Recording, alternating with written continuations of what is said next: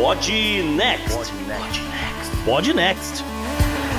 Fala galera, vamos pro episódio 160 do Pod Next. E tô eu, JP, que acabei de degustar um fish and chips. Salve ouvinte, salve JP, aqui é Gustavo Rebelo e mais perdido que democracia essa semana.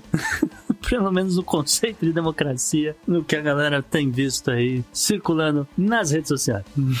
Entenda como quiser. É isso aí. Bora então, Gustavo, vamos lá. Bora pro programa, JP. No Podnext dessa semana, nossos hosts atualizam a situação do Reino Unido quanto a eleições de 2023 e os sete anos de Brexit. Como algumas têm funcionado ou não e quais as soluções ou não em andamento. Demais destaques ficam por conta de uma eleição que mexeu com a Alemanha inteira. A coisa tá bem russa no bizarro, enquanto que no meio ambiente tem uma novidade no campo jurídico. Fortes emoções. Tudo isso além, é claro, da agenda da semana e da dica cultural. Assinantes do Podnext Confidencial ainda terão acesso a análises do censo brasileiro. Tem Grécia no follow-up. Conheça a história inacreditável de um sujeito que parou de envelhecer na adolescência e veja um bom motivo para tirar uma soneca depois de ouvir esse episódio. E aí, bora pro programa?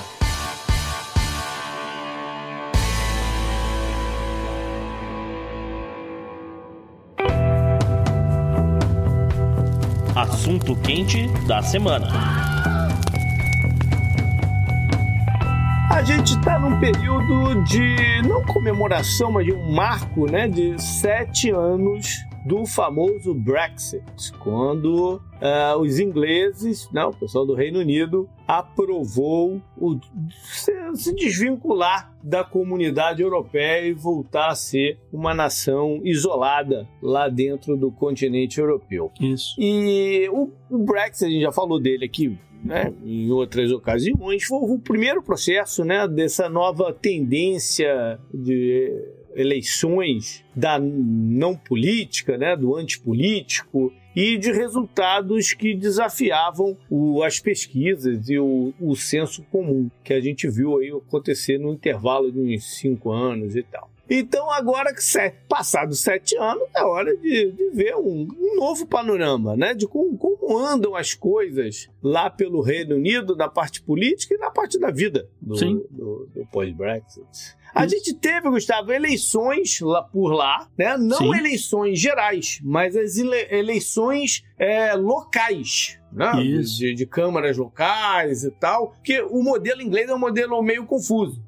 né? Não é confuso. Meio é bondade sua. Ele é muito diferente de todos os outros, né? Sim, em maio, de fato, o Reino Unido aí realizou suas eleições, como você falou, questões ligadas a prefeituras, a conselhos regionais, é, coisas que meio que os Estados Unidos incorporou e, e, deu uma melhorada, porque realmente o Reino Unido é uma bagunça. E é, por que, que a gente não falou disso antes, né? Porque tem, um, tem isso, como a gente né, tá falando, isso aqui aconteceu em maio, mas só agora que tem o resultado final porque teve lugar que pediu recontagem, teve lugar que deu confusão, mas tá aí, enfim, né? Sai o resultado final dessas eleições. Jogaram cadeiras uns contra os outros? Se não jogou cadeira com os outros, não foi até onde, onde deveria ir. Não, mas eu, eu tenho certeza que em algum determinado momento alguém falou: aposto que vai ter recontagem. Aí pronto. Aí, ah, vai ter, não vai ter, aí paga, não paga, aí tem, aí não tem. Aí, é, deve ter dado muita confusão. Mas olha só, JP, o resultado não é nada bom pro Partido Conservador. Aí as pesquisas acertaram. Né? Exato. É, não, você tem razão, mas assim, o que eu ia dizer é que normalmente esses partidos mais conservadores fazem uma campanha mais uh, boca a boca, mais batendo nas portas das, das pessoas, etc. E o Partido Conservador, tanto no, no, no, Reino Unido quanto nos Estados Unidos, historicamente faz isso, né? E essas eleições mais regionais, os caras vão bem. Uhum. Que tem, tem realmente essa ideia de que você está ouvindo as pessoas. Mas aqui, né, 2023, com milhares de problemas na, na Grã-Bretanha, Partido Conservador se deu muito mal. Né? Eles perderam aí 1.063 cadeiras uh, desses conselhos. É bastante. Eh, você está falando no país inteiro, né? Nas câmaras locais do país, somando o país inteiro, né? Sim, Inglaterra, Escócia, Gales, tudo. Sim. É, o, o reino inteiro, né? O reino, é, tudo, tudo, tudo. É, eles perderam 1.063 cadeiras, eles tinham 3 mil e cacetada, e agora estão com 2 mil e pouco, que obviamente que 2 mil e, cacetado não é pouco, mas, mas né, você, você perdeu um terço das cadeiras, é que está fazendo alguma coisa muito errada. Ah, e provavelmente isso teve consequências locais, assim, em alguns lugares mais do que outros. Eles perdem câmera, perdem controle, perdem um monte de coisa. Isso, é, e, e a gente chega lá também, porque é, é aquela coisa, a gente não sabe quantas cadeiras tem exatamente em cada conselho, porque pode... É, nem eles sabem. Que nem eles... É, porque faz parte dessa confusão danada também, porque você pode ter uma assembleia grande numa cidade grande, você pode ter um negócio pequenininho numa cidade média e um negócio grande numa cidade pequena, hum. que todo mundo quer palpitar, não sei. uh, bom, enfim, olha só, é, dessas 1063 cadeiras, JP, pelo menos 537 foram para os trabalhistas, que foram uhum. os grandes vencedores desse ciclo, uh, ah, 407 para os liberais democratas, que é. tem sido a alternativa, né, vamos dizer, eles são de centro-direita, tá? Não, não deixa de ser conservador na raiz, uhum. mas tem sido a alternativa em quem não está mais votando no clássico Partido uhum. Conservador. Né? E uh, já o Partido Verde ficou com 241 dessas cadeiras, tá? É importante a gente dizer que no Reino Unido não tem partido de esquerda. Sim. Não tem. Sim. Né? Todos esses que você falou são no máximo de centro. Sim, não existe sim, um partido. Uh, porque pode, pode soar confuso pro nosso ouvinte, você tá falando de partido trabalhista, vem a imagem do PT na cabeça. É, não ajuda que eles são vermelho e, e gostam de rosas. É, mas, mas não é. Né?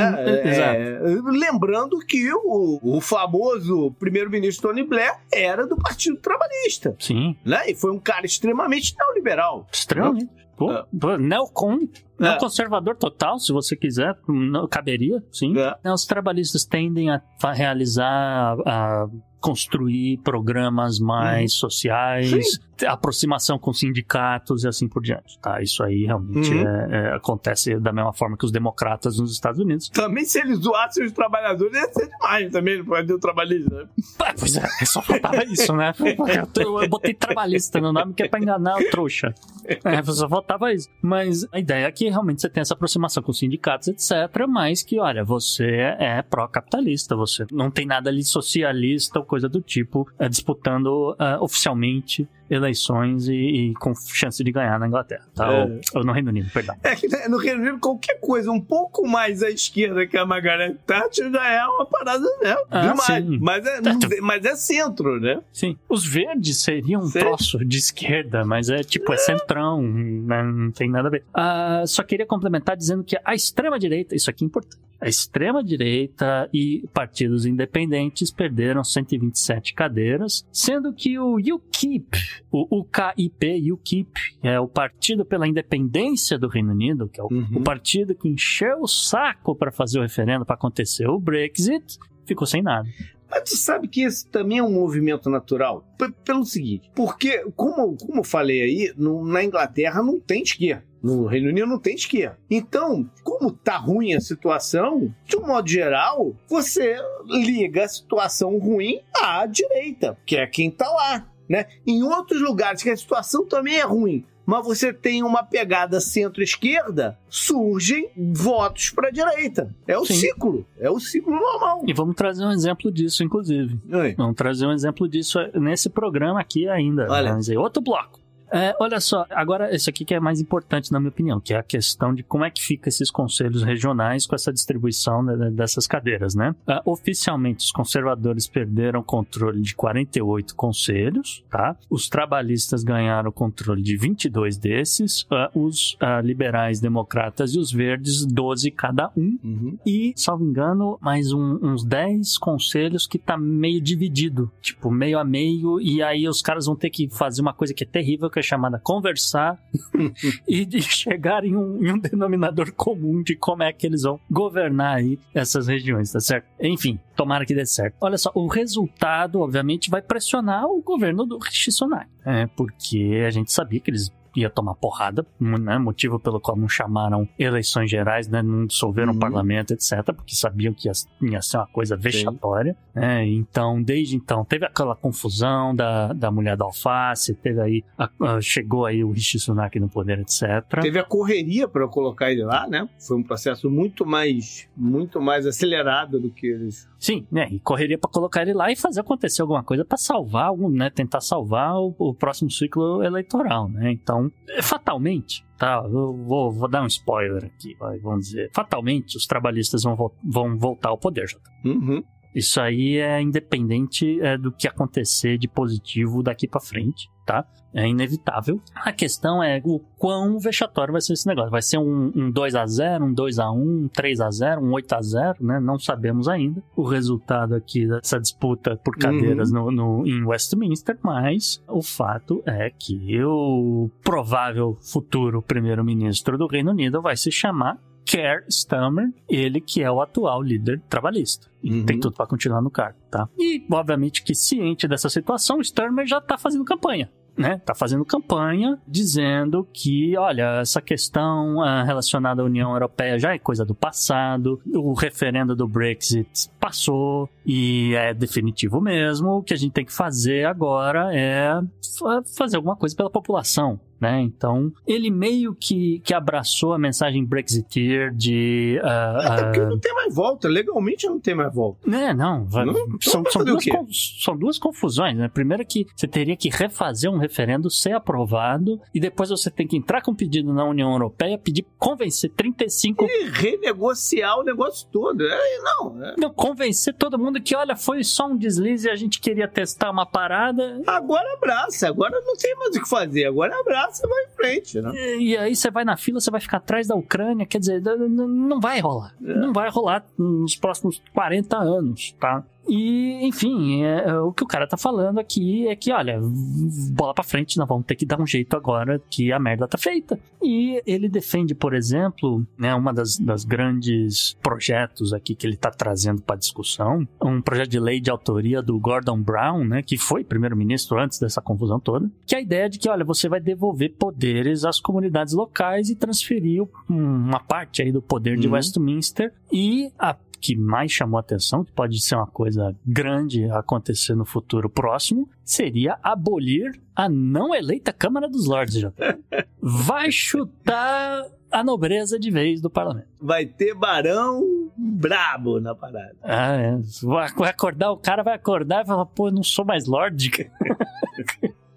Ficou o dia inteiro dormindo naquela cadeira lá. Mas vamos só acabar com o negócio ou vamos cortar a mesada também? Tem essa, né? Ah, mesada acho que não vai cortar. É. Mesada nunca corta, né? Mesada nunca corta, mas o, o que provavelmente vai acontecer é que vai acabar com, com essa mamata dessa galera que só tá lá pelo nome, que tem lá o seu condado, tem lá que representar, e vai passar a eleger essa galera como se fosse um senado, coisa do tipo né, equi- equivalente, vamos dizer assim. Pelo, pelo menos é o que eu entendo pelo projeto É, de lei. Vamos, vamos ver o que, que vai aprovar né? Porque É. isso aqui só está sendo elaborado e, e- e discutido, né? O Starmer também, né, como, eu falei, ele, ele, ele tá prometendo que vai fazer o Brexit funcionar, é, se, obviamente, né, se vencer a próxima eleição. Ele tem dito também para as pessoas né, moderarem a expectativa, porque o mais difícil está por vir, né? Aquela coisa toda Uhum. de bem, bem política mesmo, etc. Mas ele, ele consegue fazer isso com muita desenvoltura. Ele está conseguido eh, desvincular a imagem do partido do Jeremy Corbyn, né? Que Uhum. as pessoas talvez lembrem, talvez não. ah, ficou muito marcada aí por questões ligadas ao antissemitismo, né?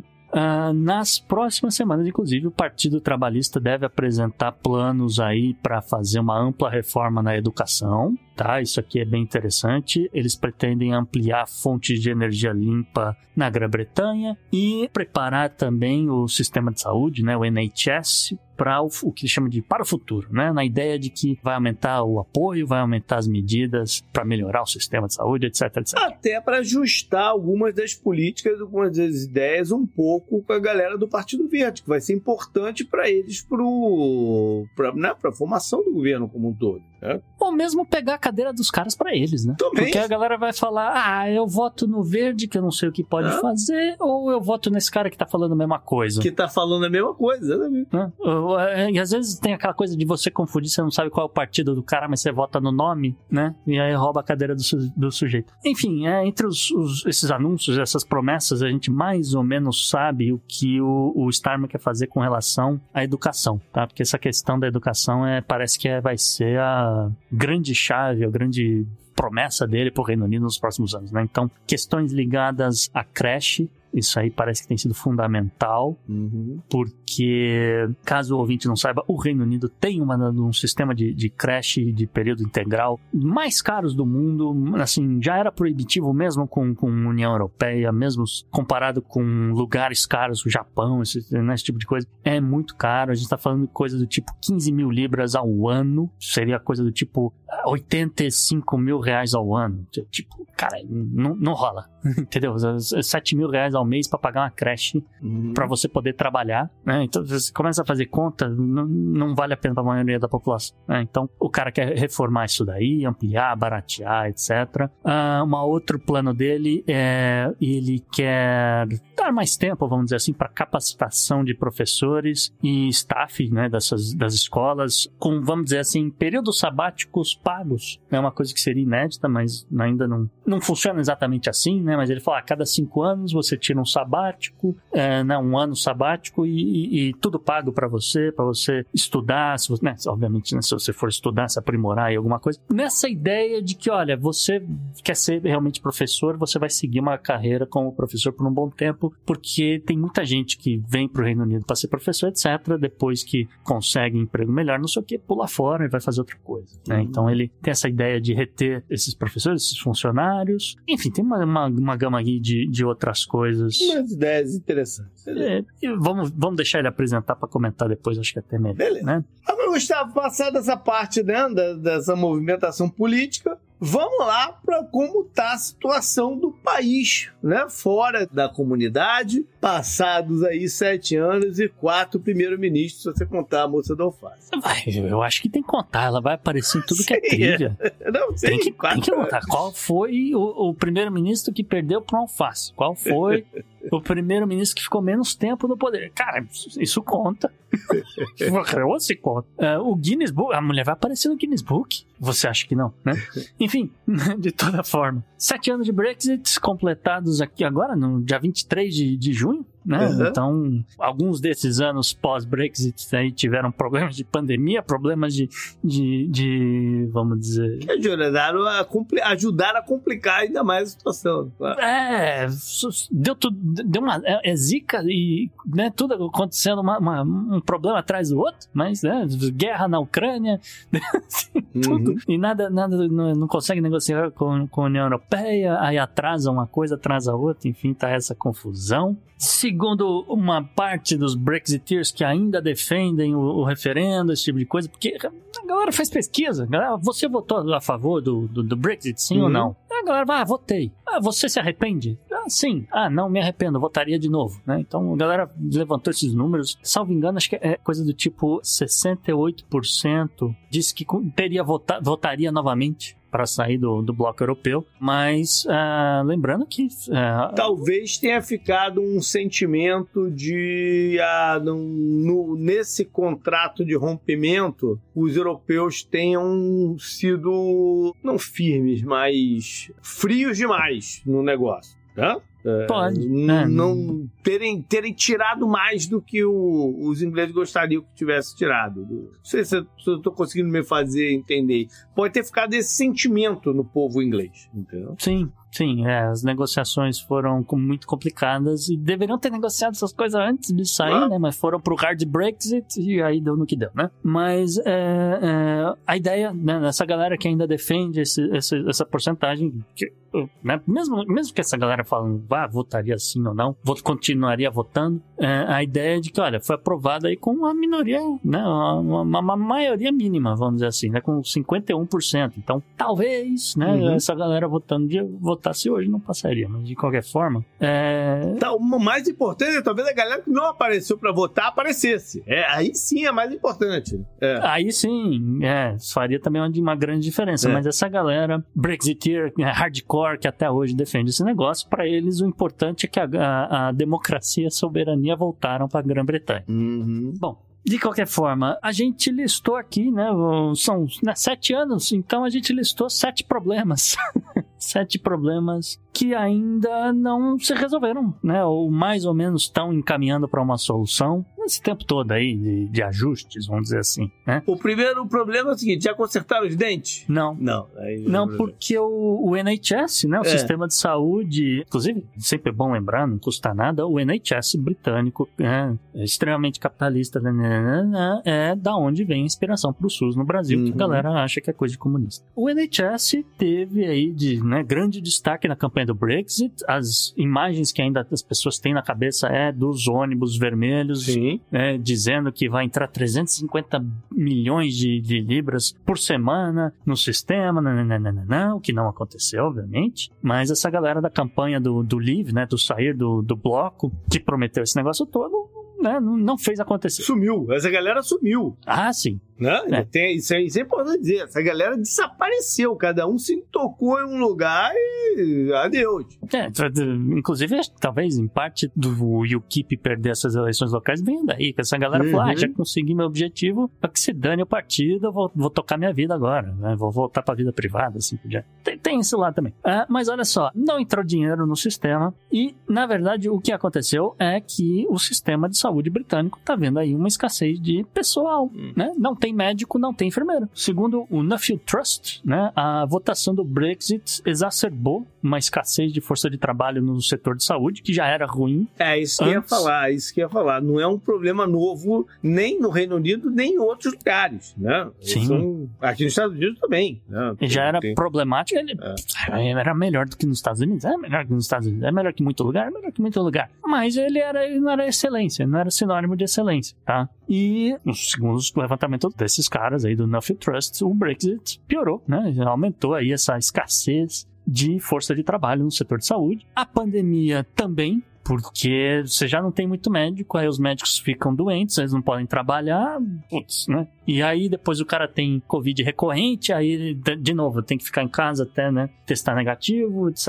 Mas né, se você já está meio que funcionando na base ali do, do limite, né, então você, você ainda perde um pouco o que você tem, né, então uhum. essa é uhum. mais ou menos essa ideia. E enfim, tá nessa confusão. O fato é que o Reino Unido tem pelo menos 133 mil vagas de trabalho integral nesse, uhum. nesse setor de saúde que precisa preencher, né? O que, eh, você falar dos Estados Unidos, não sei o que, seria também um número até pequeno, que precisa um pouco mais. Mas, uhum. de toda forma, tem vaga para médico aí no Reino Unido. É, é e, e o, um problema sério é que as leis de imigração deles estão complicadas, né? Então, uhum. até para tra você trazer essa galera, como os Estados Unidos traz, né? Da Índia, do Paquistão, do monte de lugar, tá complicado, né?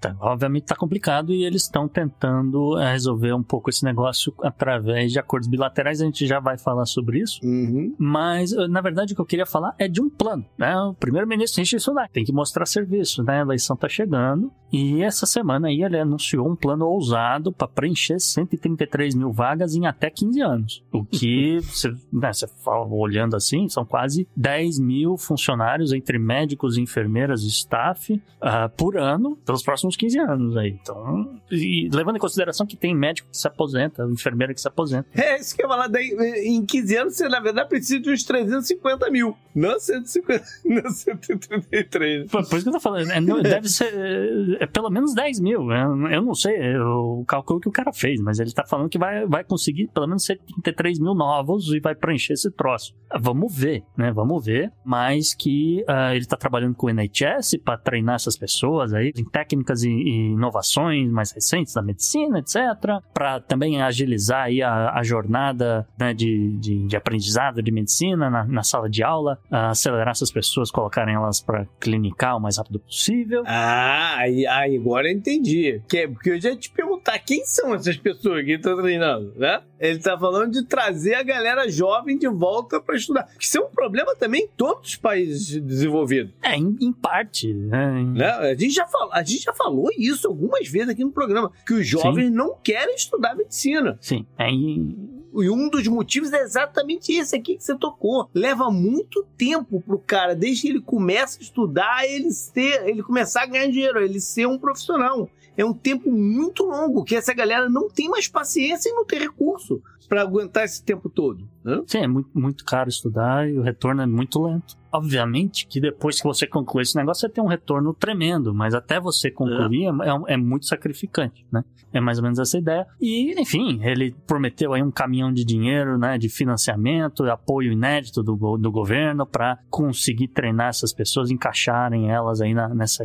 nesse setor da economia, vamos uhum. dizer assim. A ver, a ver aí, mas pelo menos tem um plano, né? Acho que, que é sempre importante dizer, pelo menos tem um rumo, né? Que tem coisa aqui que não tem rumo. Por exemplo, né, vamos para o próximo ponto aqui, que é a questão no setor de manufaturados. Né? Hum. A fabricação de automóveis no Reino Unido, JP, foi significativamente atingida por conta do Brexit. Né? Não pedem mais Rolls Royce para eles. Ah, não pede mais nada. A Ford diz que vai deixar o mercado europeu por conta de questões e custos inúteis. O mercado europeu como um todo, que você está dizendo agora. É, Exato, mercado europeu inteiro. Uhum. Porque a Ford, a ideia, né? Ah, eu vou em Reino Unido, eu boto uma fábrica lá, eu trago algumas coisas dos Estados Unidos, eu trago umas outras coisas da Europa, monto o carro aqui e vendo na Europa, né? Mais ou menos isso. Pego o chip que vem de Taiwan, o Diaba uhum. 4, monto tudo aqui, mando pra Europa, né? Mais ou menos isso. A Ford falou: eu já não consigo mais vender para a União Europeia, não vale mais a pena por conta desses custos, eu tenho que importar peça daqui, peça de lá, eu não vou vender para esses caras. Talvez eles estejam buscando vender vender para o leste europeu? Não sei, né? Fica meio complicado, você não consegue mais vender para a Rússia por conta de sanções. É, eles tinham fábrica lá na Rússia. É, então, então começa a ficar a coisa ficar complicada, não sei o que, que eles vão fazer, estão aí esperando de novo esses acordos bilaterais para ver o que, que vai acontecer ou não. A Jaguar Land Rover diz que as novas regras, né,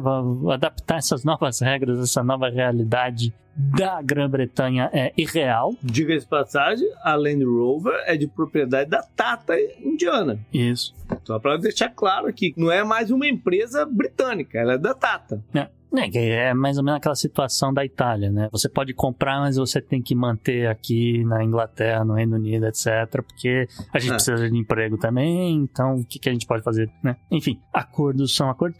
A, a Stellantis, né, que controla a Citroën, Peugeot, Fiat e a Vauxhall, alertou aí que pode ter que transferir algumas operações para o exterior, porque a nova burocracia inviabiliza as operações no Reino Unido. E o maior perrengue aí dos, desses fabricantes todos são as chamadas regras de origem, que acabam se aplicando ao comércio internacional, né? E afeta justamente essa, essa ideia de que uhum. é, você vai é, passar a vender esses carros no mercado único europeu, né? E aí você acaba sofrendo milhares de problemas, porque você precisa ter lá uma proporção de peças do carro que tem que ser fabricada no Reino Unido para ser considerado um produto britânico. Ah, uhum. mas aí uhum. tem que ter um número de, de peças que uh, você precisa para ser considerado produto europeu. E aí você consegue evitar algumas tarifas, porque se você tiver que pagar tarifa, aí o seu produto já não é mais competitivo. Aí volta naquela questão da Ford, que falou, uhum. quer, quer saber? Que se dane mercado uhum. né, da, da, União Europeia, porque eu não vou conseguir ser competitivo. Né? Enfim, uma dor de cabeça, né? Uma dor de cabeça aí para essa galera, para essa cadeia aí de, de fabricação global complexa. Né? Porque vem peças e componentes de tudo que é lugar do mundo para fabricação de automóveis. Uhum. Mas, por outro lado, é bom que se diga né, dados aqui divulgados esse ano, né, a atividade manufatureira britânica segue em, desde 2021 no ritmo mais acelerado desde 1994. Hum. Isso em parte por né, se beneficiando aí de atrasos na cadeia de suprimento, escassez de matérias-primas, e meio que vai na contramão da Europa, né? Vai, meio que vai na contramão da União Europeia, que está vendo uma redução da atividade industrial muito afetada por questões ligadas a custos energéticos, muito em parte dessa coisa da guerra da Ucrânia. Uhum. Os principais fabricantes britânicos, de toda forma, né? Tirando essa galera do, do setor de automóveis, eles se dizem otimistas. É, né? mas, mas, mas, isso também tem, tem a correlação com essa coisa do, do da alfândega, da aduana. Porque se tá difícil importar para dentro, você vai ter que fabricar algumas coisas lá, entendeu? Por Sim. isso que está aumentando a capacidade de manufatura, manufatura né, de, de indústria, para suprir o mercado interno que trazia de outros lugares. Sim, e se obviamente está ruim para as indústrias que dependem de um componente, não sei o que lá, que fica do lado da União Europeia, da galera da União Europeia também fica ruim, né? Porque tem que importar agora uma peça que só tem lá no Reino Unido. Uhum. Né? Então tem esse lado também. E aí, enfim, né, a galera tá fabricando aí. O Reino Unido tem tentado se aproximar da Coreia do Sul, uhum. de Taiwan, etc., para tá recebendo chips e eventualmente distribuir, vender esse negócio para Europa. Então a galera tá brigando, tá uhum. na luta e, enfim, eles estão com uma perspectiva otimista, com essa ideia de que você vai estar tá exportando mais coisas uh, manufaturadas com o Reino Unido. Enfim, vai, talvez aconteça, vamos ver também. Com relação a exportações, inclusive, o desembarque de produtos prontos né, nos, nos portos né, para escoar esse negócio, por exemplo, para a União Europeia, já foi muito pior. Né? A gente sabe, a gente né, via as, as filas, os caminhões parados, aquela coisa na estrada. Mas, né, a coisa que já levou algumas semanas caiu para dias, agora está levando algumas horas. Tá? É uma situação similar também uh, acontecendo nos aeroportos e no, no sistema Eurostar, né, para escoamento de, de produtos via trens, via sistema aéreo, etc. Enfim, muito em parte por conta dessa burocracia que não tem muita solução ainda. Já foi agilizado, acho que até o, o que dava para fazer, daí para frente só negociando né, e resolvendo de novo questões aduaneiras, né, JP? Voltou hum. o negócio, né? Mas estão vendo aí. O que também não foi resolvido é questões ligadas ao setor de telecomunicação. Hum. Porque havia uma promessa, havia uma promessa de que, ah, não, você não vai pagar tarifa de roaming depois que você sair da União Europeia. A gente vai negociar para não, não ter essa taxa. Só que não aconteceu. Você está falando do quê? Do cara que mora na, na, no Reino Unido, mas tem a telefonia? Eu não entendi o roaming no caso. Não, então, você é britânico né? Uhum. Você tem lá a sua fábrica de autopeças. Aí você tem que viajar para a Alemanha. Pra... Ah, tá. Quando eles estiverem fora da. Quando Entendi. você sai da ilha, você paga uma taxinha de claro. telefonia é. por ligação para a União Europeia. E tá custando, tá ficando caro. E desde 1 de janeiro de 2021 começou a pingar aí na, nas contas de telefone dos britânicos essas taxinhas. Né? As quatro principais redes de, de telefonia do, do, Reino Unido, né? no começo dizia que não, que ah, não, não vai ter problema, né? a gente vai, se tiver que pagar, a gente vê um plano específico para isso, vamos ver como é que vai fazer, etc. Final das contas, nada aconteceu né? E a Vodafone e a, a Tree, elas estão pagando, porque é evidente que a, a, União Europeia vai recolher impostos e não, não, não, não amenizou a situação uhum. dos caras, porque não tem acordo, não tem motivo para fazer isso, então eu vou cobrar de vocês e vocês que cobrem dos seus clientes, né? Então é isso tá uhum. que está acontecendo. A O2, ela meio que ofereceu por um tempo uh, um, vamos dizer, um serviço, né, sem, sem pagar essa sobretaxa da União Europeia, esperando aí que a situação se resolvesse rapidamente, mas não aconteceu também, então ela agora está cobrando. Ela tentou aí segurar a onda por um tempo, mas não rolou. Uhum. E não há expectativa de isso aí ser negociado tão cedo. Ponto. Né? É, é, é basicamente isso. Ah, aí, aí né, acontece aquilo que a gente já falou. A gente estava né, 2020, é, um dos grandes assuntos do Podnext era para ser o 5G, né? Sim. Né? Uh, com a pandemia, não sei o que, não teve obra de 5G, não tem mão de obra para instalar uh, uh, os, né, toda, o sistema de, é. de, de, transmissão, aquela coisa toda. O 5G ficou parado na Ilha Britânica, não tem mão de obra. E isso está travando todo o avanço tecnológico que, tinha, que tinha que acontecer. Sim, os caras falam em, em, em, Eles poderiam ter umas economias do tipo um bilhão de libras, porque não chegou, não, não, não tem uma área de cobertura completa uhum. numa ilha pequenininha. É.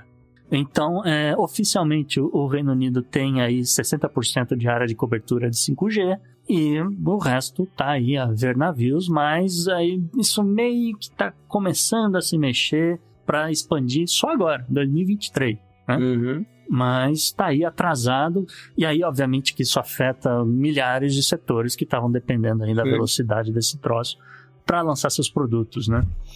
Uh, mais um setor aqui, o setor das ciências. Olha só, o Reino Unido foi excluído do esquema de colaboração científica europeu.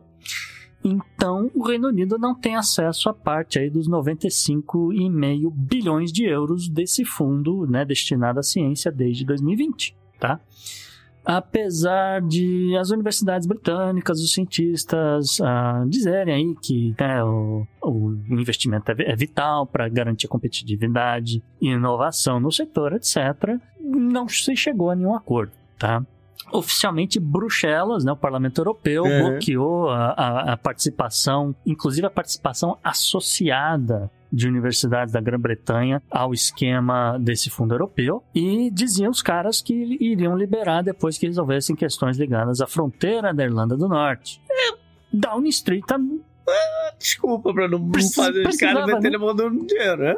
É, precisava. De, é, a União Europeia falou pro Brasil na né, questão do acordo de livre comércio. Não, vocês têm que chegar nas metas do acordo de Paris. Aí a coisa começa a se mexer, não sei o que. Os caras falam: não, peraí, a gente tem, tem outras coisas aí que a gente tem é. que ver antes de é, é, fazer avançar o acordo de livre comércio. Né? É. Então, é, a União Euro, a Europa dando as desculpas dizendo. Ah, porque, falando isso, porque realmente saiu aí o, o Windsor Framework, né? Que é o, o a aprovação aí da, de um sistema para fazer funcionar essa questão da, da fronteira da Irlanda. E o Reino Unido continua de fora do, desses collabs aí da, da, da ciência. É porque assim, agora né? eles instituíram que para dar grana, os ingleses têm que parar com essa palhaçada de jogar vinagre em cima da batata frita. Enquanto eles ah, é. continuarem é. a fazer isso, não vai ter acesso à grana. Só pode maionese. É, é um problema muito sério. Mas sabe que eu gosto de jogar o vinagre na batata frita? Eu acho que fica bom. não, ele tem o. Mas Você é um vinagre tem... É específico. Isso. Né? Aquele vinagre de maçã. É, não, eu ia dizer que tem um, uma versão do ácido acético, né? Que é o vinagre em pó. E você mistura com o sal da batata frita. Não, eu gosto de jogar no, no vinagre, mas não é qualquer vinagre. Não é aquele vinagre branco. É o vinagre vermelhinho. Isso. É que ele não fica tão é. murcho se você jogar vinagre realmente, que é, que é líquido. Sim, ele dá muito estilo. É, é, se você jogar só o, o pó de vinagre, você, você mantém a batata sequinha, vamos dizer assim. Agora, é, não, não, não tá no tópico, mas eu vi uma série essa semana passada. Ah. Lembrei agora que eu nem ia dar essa série como, como dica cultural em momento nenhum, porque eu achei uma merda. a ideia é boa, a ideia é boa, tem boas ideias dentro do negócio, mas a produção foi ruim e o, o que até me espanta, cara, de da Apple Plus ter abraçado essa parada, porque hum. né, os caras, em teoria, têm um padrão de qualidade bom. Né? Hum. Chama Liaison. Ah, eu não assisti. Com Vincent Gallo, que é um ator fraco, né? E a Eva Green, que é uma das hum. piores Bond Girls de todos os tempos. Sim. Pra você ter uma ideia, o Vincent Cassel é o melhor ator disparado da parada. Disparado, assim. É, ah, ele, é, ele, é, bom mesmo. Ah, ele, é, ele é médio.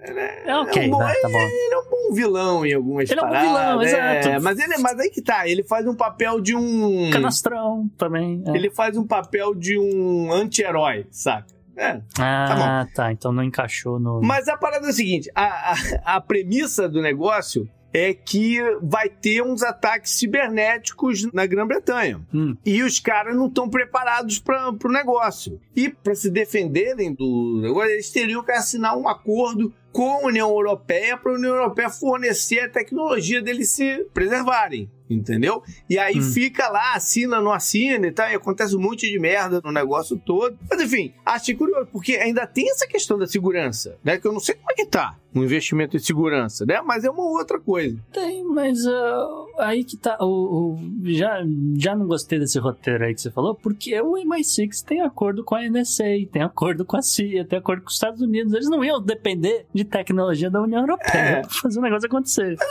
é, o- a série tem algumas ideias boas pra fazer acontecer a série, só que é muito mal produzida. Muito É, eu tô achando que. É, eu tô- já não gostei É. muito desse roteiro aí. Mas olha só, JP, tem uma, uma situação aqui nessa questão de, de collabs, né? De, de- de deslocamento pra trabalhar junto, etc. Porque o Reino Unido deve ser, talvez, tá, os britânicos talvez se tornem aí o povo mais beneficiado por conta do programa de nômades digitais europeus. Né? Um programa de, de, de visto, que acho que até o, o Renan explicou aí, Uhum. falando uma vez de, de Portugal, de como é que estava funcionando algumas coisas desse, nesse sentido aqui de nômades digitais, tá? Ah, que são, são programas de visto que são oferecidos pela Espanha, Portugal, Grécia, Croácia, entre outros, né, países que a gente está listando aqui, nessa ideia de que olha, a população está encolhendo, você precisa trazer mais gente, aí seria legal trazer pessoas né, capacitadas já e tal. Mais ou menos essa ideia. E para conseguir esse visto de nômade, você precisa, você tem aí os seus requerimentos, né? Vamos dizer assim. O primeiro e o principal dele é não ser cidadão europeu, não fazer parte do bloco europeu. Então, né, pode fazer um checkmark Uhum. você é britânico, né? Já passou Uhum. nesse negócio. A segunda é trabalhar remotamente. Se você está aí prestando algum tipo de serviço para uma empresa, seja aí na na Espanha, Portugal, Grécia, o que quer que seja. E você tem que ter uma renda superior anual a o que seria equivalente a 150 mil reais ao ano, seria mais ou menos 24.500 libras, tá? O que é assim, é, é bem menos do que a média da, da população do Reino Unido hoje ganha. Uhum. Então, provavelmente, se você está trabalhando para alguém do bloco europeu, você está acima disso aí. Você precisa de um seguro de saúde, o que os caras têm, através do NHS, Uhum. que, que no pior das hipóteses, mas vo- seguro de saúde na, na Europa não é o fim do mundo como é nos Estados Unidos, que você tem muita concorrência, entre outros motivos. E também, com isso aí, você consegue visto e pode residir em qualquer um desses países que eu falei por até cinco anos. E Mas qual é a Pagando- vantagem se você trabalha remoto? ah, o Reino Unido é frio e chove. e a comida é extremamente questionável. o cara que só quer sair pra pegar um calor na Portugal e na Espanha. Porra, é, é JP, vamos combinar aqui, JP. Se você trabalha remoto em Londres, no frio, no fog, na chuva, né, comendo fish and chips das batata, mo- é, das, das batata murcha, porque vinagre só tradicional não tem o pozinho que eu falei.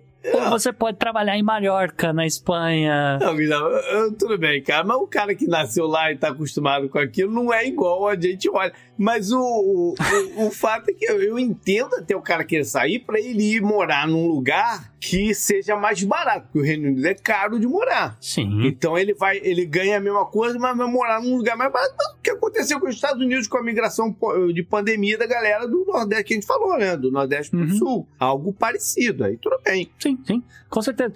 E, bom, então, sim, tem uma questão, essa questão do custo, você tem razão, e tem essa questão, né, de, estilo de vida que eu falei, e tem aí uma questão também financeira, porque como parte aqui dos incentivos de você se tornar um nômade digital e morar, por exemplo, cinco anos na Espanha, como eu falei, é que você vai pagar um teto máximo de 15% de imposto de renda, tá? Nessa faixa, né, nessa galera que, vamos dizer, seria um salário classe média no Reino Unido, o imposto deles para a É coroa pesado. britânica é de 20%. Afinal, tem que dar a mesada pra galera lá. Né? Tem que pagar, é, tem que pagar o NHS, tem que pagar o, o, o salário dessa galera toda, até a da primeira-ministra aposentada porque perdeu pra alface. É. Então tem.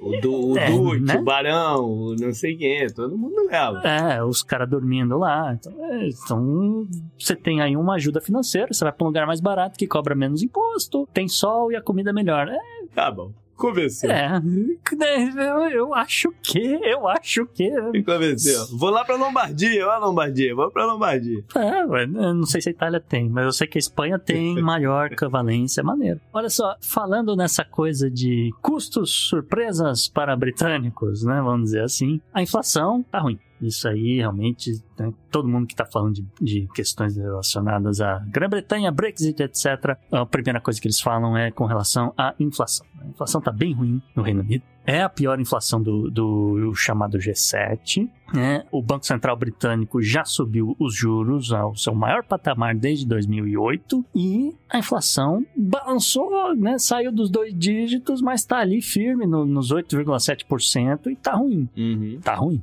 Ou seja, mexer nos juros não está funcionando. E hoje, dia de gravação, apareceu uma novidade já. Hum. Não é uma novidade boa.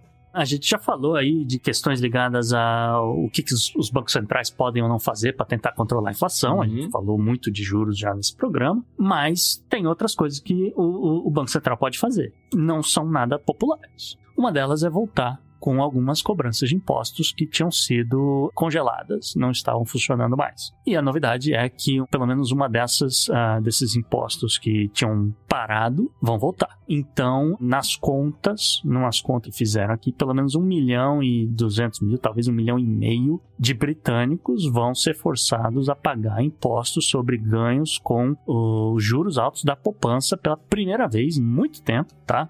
E deve começar agora no segundo semestre. Isso é uma antiga regra tributária que estava desativada e agora voltou. O que acontece, né? Os, os, juros no Reino Unido estão altos. Então, para você segurar dinheiro nos bancos, o, os bancos vão subir o rendimento da poupança. Uma coisa que não acontecia há milhares de anos no Reino Unido, você começa a deixar dinheiro na poupancinha, o negócio começa a render e o imposto que existia e agora voltou diz que se você ganhar mais de 500 libras por ano, você já começa a pagar.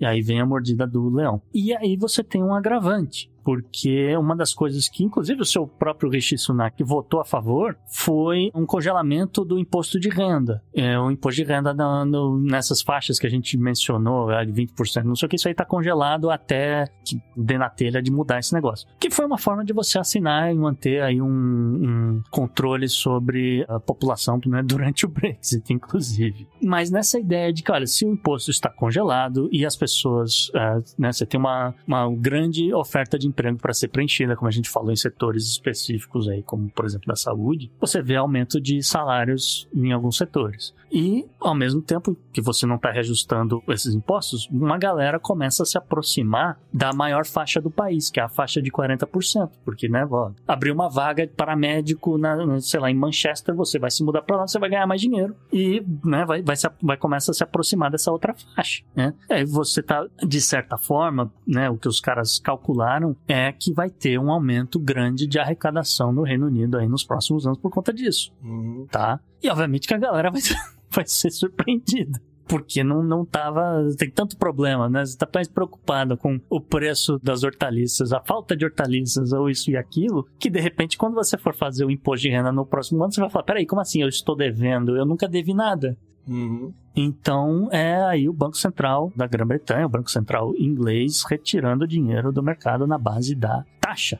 Bom, mas de, de, toda forma, nem toda notícia é ruim, tá? Uhum. Como a gente falou, existem esses problemas de abastecimento e para resolver essas questões de abastecimento, o Reino Unido está tentando acelerar o que dá esses acordos bilaterais que pararam por causa de pandemia, de novo, né? Então, eles já estão em 11 rodadas negociando esse acordo bilateral com a Índia, que é o que eles apostam vai estar tá aí fornecendo frutas, vegetais, tudo que tipo de proteína, etc., para o país. Há certas preocupações com relação a regras de higiene, etc., que eles não precisavam se preocupar antes por conta do, do padrão da União Europeia, mas de toda forma, esse negócio está avançando, vai acontecer, deve ajudar. Cara, a Índia, a Índia tem que sugar o máximo esse cara. né? É, não é pouca coisa. Tem que sugar o máximo, eles estão na mão dos caras. É, é, que, é que não é só não é só a Índia. A gente vai falar Sim. de outros casos, mas a Índia principalmente porque tem essa questão das frutas tropicais, essa distância ajuda, né? Mas o acordo JP, ele, ele, originalmente ele estava em, em, em 25 bilhões de o que equivalente a 25 bilhões de dólares ao ano, já está em 43. Suga mais, suga mais. Já abriram aí, e enfim, isso aí vai suprir inclusive a necessidade de importação de bife, de carne de vaca pelos britânicos. Um setor que o Brasil meio que ensaiou que poderia estar fornecendo mais carne né, para o Reino Unido mas é, foi pro limbo, né? Uhum. Eu acho que com essa questão aí da União Europeia também ter botado o acordo deles no limbo, deveria ressuscitar isso aqui, né? Mas enfim, cada um sabe o que faz. Fechando aqui esse sétimo ponto, rapidamente, vou falar de Estados Unidos, Uhum. porque tem acontecendo uma coisa muito eh, curiosa, JP, que é a negociação, a gente está falando de acordos bilaterais, ah, tá rolando alguns tipos de acordo entre o Reino Unido e estados dos Estados Unidos. Mas isso é comum? É, então, não, não é uma coisa exatamente padrão, mas a gente já falou aqui, né, que estados têm certas, eh, vamos dizer, soberanias para negociar algumas coisas. E ah, a regra que o Reino Unido se apoia, eles chamam de memorando de entendimento. Então não é um acordo bilateral, é um memorando de entendimento. Enfim, regras das negociações internacionais. Essa semana, o Reino Unido anunciou um acordo comercial com o estado do Utah. Né? E eles fizeram toda a pompa dizendo que, olha, o estado do Utah tem um PIB similar ao da Nova Zelândia, então é como se a gente tivesse fechado um acordo com a Nova Zelândia. Legalzinho. Mas de toda forma, o, o pacto com o Utah, Utah é o quinto acordo desse tipo entre o Reino Unido e um estado nos, no- dos Estados Unidos. E segundo né, o documento que os caras divulgaram, as empresas do Reino Unido já empregam aproximadamente 10 mil pessoas no estado do Utah. As ilhas britânicas exportam equivalente a um bilhão de reais, né, ou 276 milhões de dólares em mercadorias para o estado todos os anos, podendo aumentar esse negócio, e, enfim, que a galera no Utah compra do Reino Unido? café. Café? Não, zoeira, que eu sei que café não é, brother. imagina o que, que os caras compram do Reino Unido.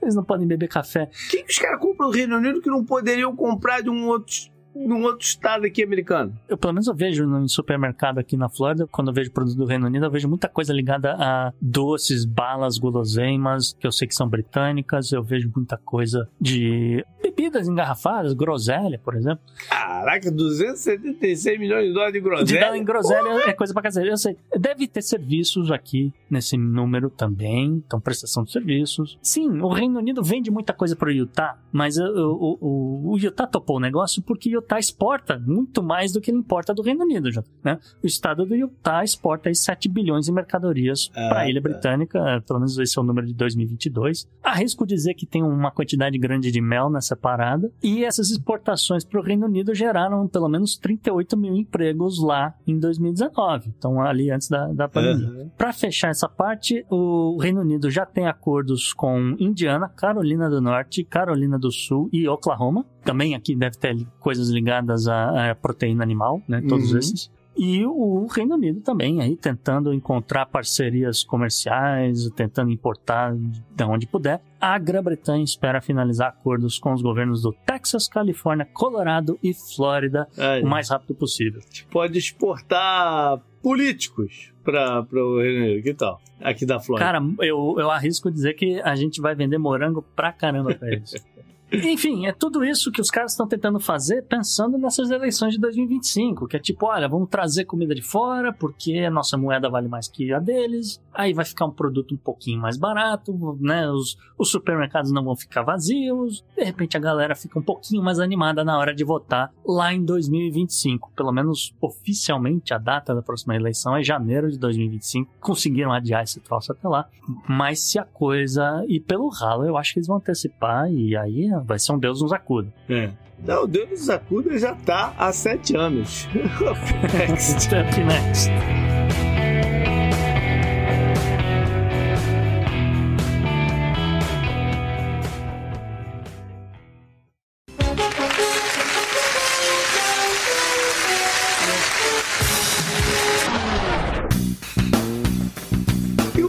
Personagem da semana se chama Robert Sesselman. Quem é o indivíduo?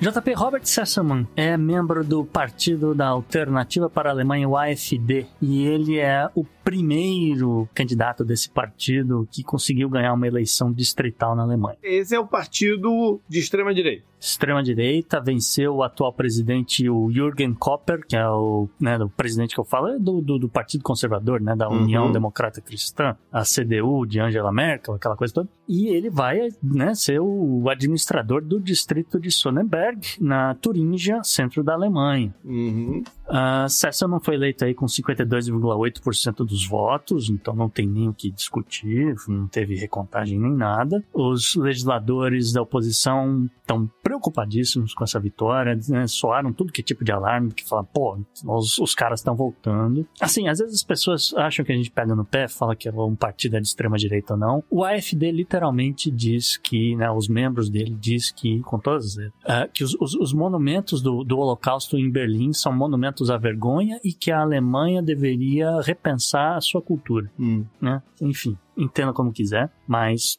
isso aqui não é um pensamento democrata, enfim, é, vou deixar as pessoas discutirem esse troço. Uhum. Mas de qualquer forma, só queria lembrar que, então, a AfD chega de novo ao poder. Talvez tenha sido a eleição mais bem sucedida do partido desde a Segunda Guerra Mundial. Uh, em março de 2020, quando realmente ocorreram eleições na Alemanha, o AfD, se nessas pessoas se lembrarem, estava sob vigilância do Serviço de Inteligência Doméstico porque a galera estava extremamente preocupada o que, que esses caras iam fazer ou não, se iam dar um golpe de Estado, o que quer que seja, o que não acontecia desde 45. E ah, só queria encerrar esse destaque aqui desse sujeito, né, citando um pouco o cientista político, um cientista político baseado em Dresden, o Dr. Hans Folanda, uhum. que disse que uh, os resultados né, da, desse ciclo eleitoral em Sonnenberg indicam que a confiança em Berlim está em um patamar praticamente né, o pior patamar histórico. Segundo ele, essa mudança dramática de opinião política pode transformar em um triunfo aí do AfD nas, nas próximas eleições gerais na Alemanha, o que pode mexer aí com o Bundestag inteiro. E importante dizer, não significa que o FD vai chegar ao poder ainda, Sim.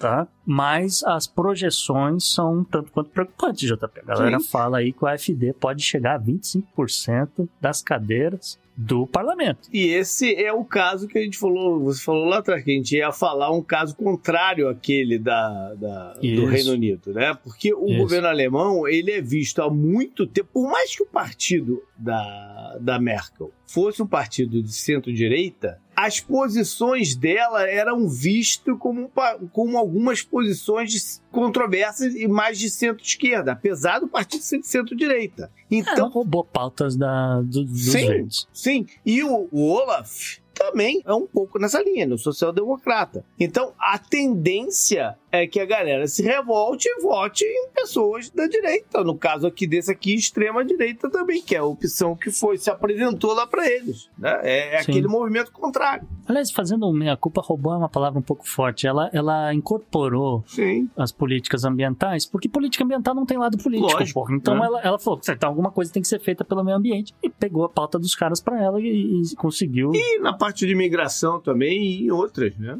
Sim, mas, mas, migração sempre foi uma coisa de direita. É essa galera do, da extrema direita que começou a demonizar esse negócio. Né? O, o John McCain era um cara extremamente defensor da, da, do sistema dos Estados Unidos. Uhum. Né? Enfim, o fato é que essa projeção de 25% das cadeiras, uh, de toda forma, a CDU teria a maioria na próxima eleição, mas 25% das cadeiras pro, iriam para o AFD e aí mais ou menos 25% das cadeiras iria para os social-democratas do Olaf Scholz, né? o que de novo, mais ou menos diz como é que o cara tá ou não prestigiado na Alemanha hoje. Muito em virtude do que ele deixou de fazer né, na Ucrânia lá no começo e deu nessa confusão toda. E meio que numa tentativa de fazer um, um né, começar a ensaiar algumas medidas aí pensando nas eleições, o Olaf Scholz anunciou um aumento do salário mínimo, uh, um aumento de 3%, que é abaixo da inflação na Alemanha. E não foi uma aprovação unânime, queria citar isso, porque normalmente a aprovação salarial na Alemanha ela é unânime, então significa que representantes uh, das indústrias aprovam, sindicatos aprovam, todo mundo aprova. Nessa aqui ninguém aprovou, mas tinha que passar de alguma forma, então o governo né, tocou esse negócio à frente. Então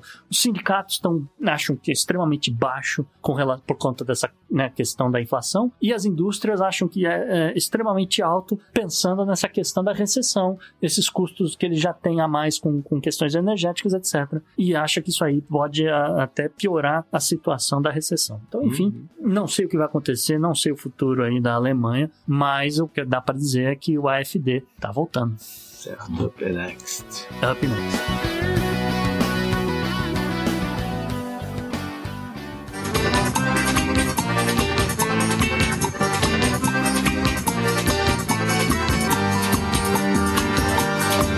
Ontem eu sonhei que estava em Moscou dançando pagode russo na boate Costa Cor. Onde eu sonhei que tava em Moscou, dançando pagode russo na Ok, boate e acabou na coluna do Bizarro toda a confusão que aconteceu na Rússia com o levante, dissidência, como queira se chamar, do nosso querido Evgeny Prigozhin. Sim, o, o Perigozinho ou Perigozinho, para quem preferir, aprontou, né? Aprontou aí no, no, no final da sexta-feira, foi a confusão toda durante o, o final de semana. E, enfim, agora a gente tá lidando com as consequências disso tudo, né, JP? Uhum. Então, foi uma situação extremamente esdrúxula, então por isso que ele acabou parando aqui no Bizarro. Poderia ser o assunto quente da semana, mas como a coisa não evoluiu, né, como a coisa ficou aí no meio do caminho, a gente falou, ah, pega aí o vendedor de cachorro quente que virou líder do, do, do maior grupo mercenário do mundo e bota no bizarro e pronto, né? Uhum. Mas o fato é esse, ele entrou aqui porque tentou tomar Moscou com 3 mil soldados mercenários. Segundo né, o perigozinho, né, o aspas para ele, nossos homens morrem porque você os trata como carne, sem munição, sem plano. E aí, por conta disso, ele resolveu aí fazer esse motim, essa insurreição. Cada um chama o que quiser. Eu, particularmente, eu acho que foi mais uma insurreição.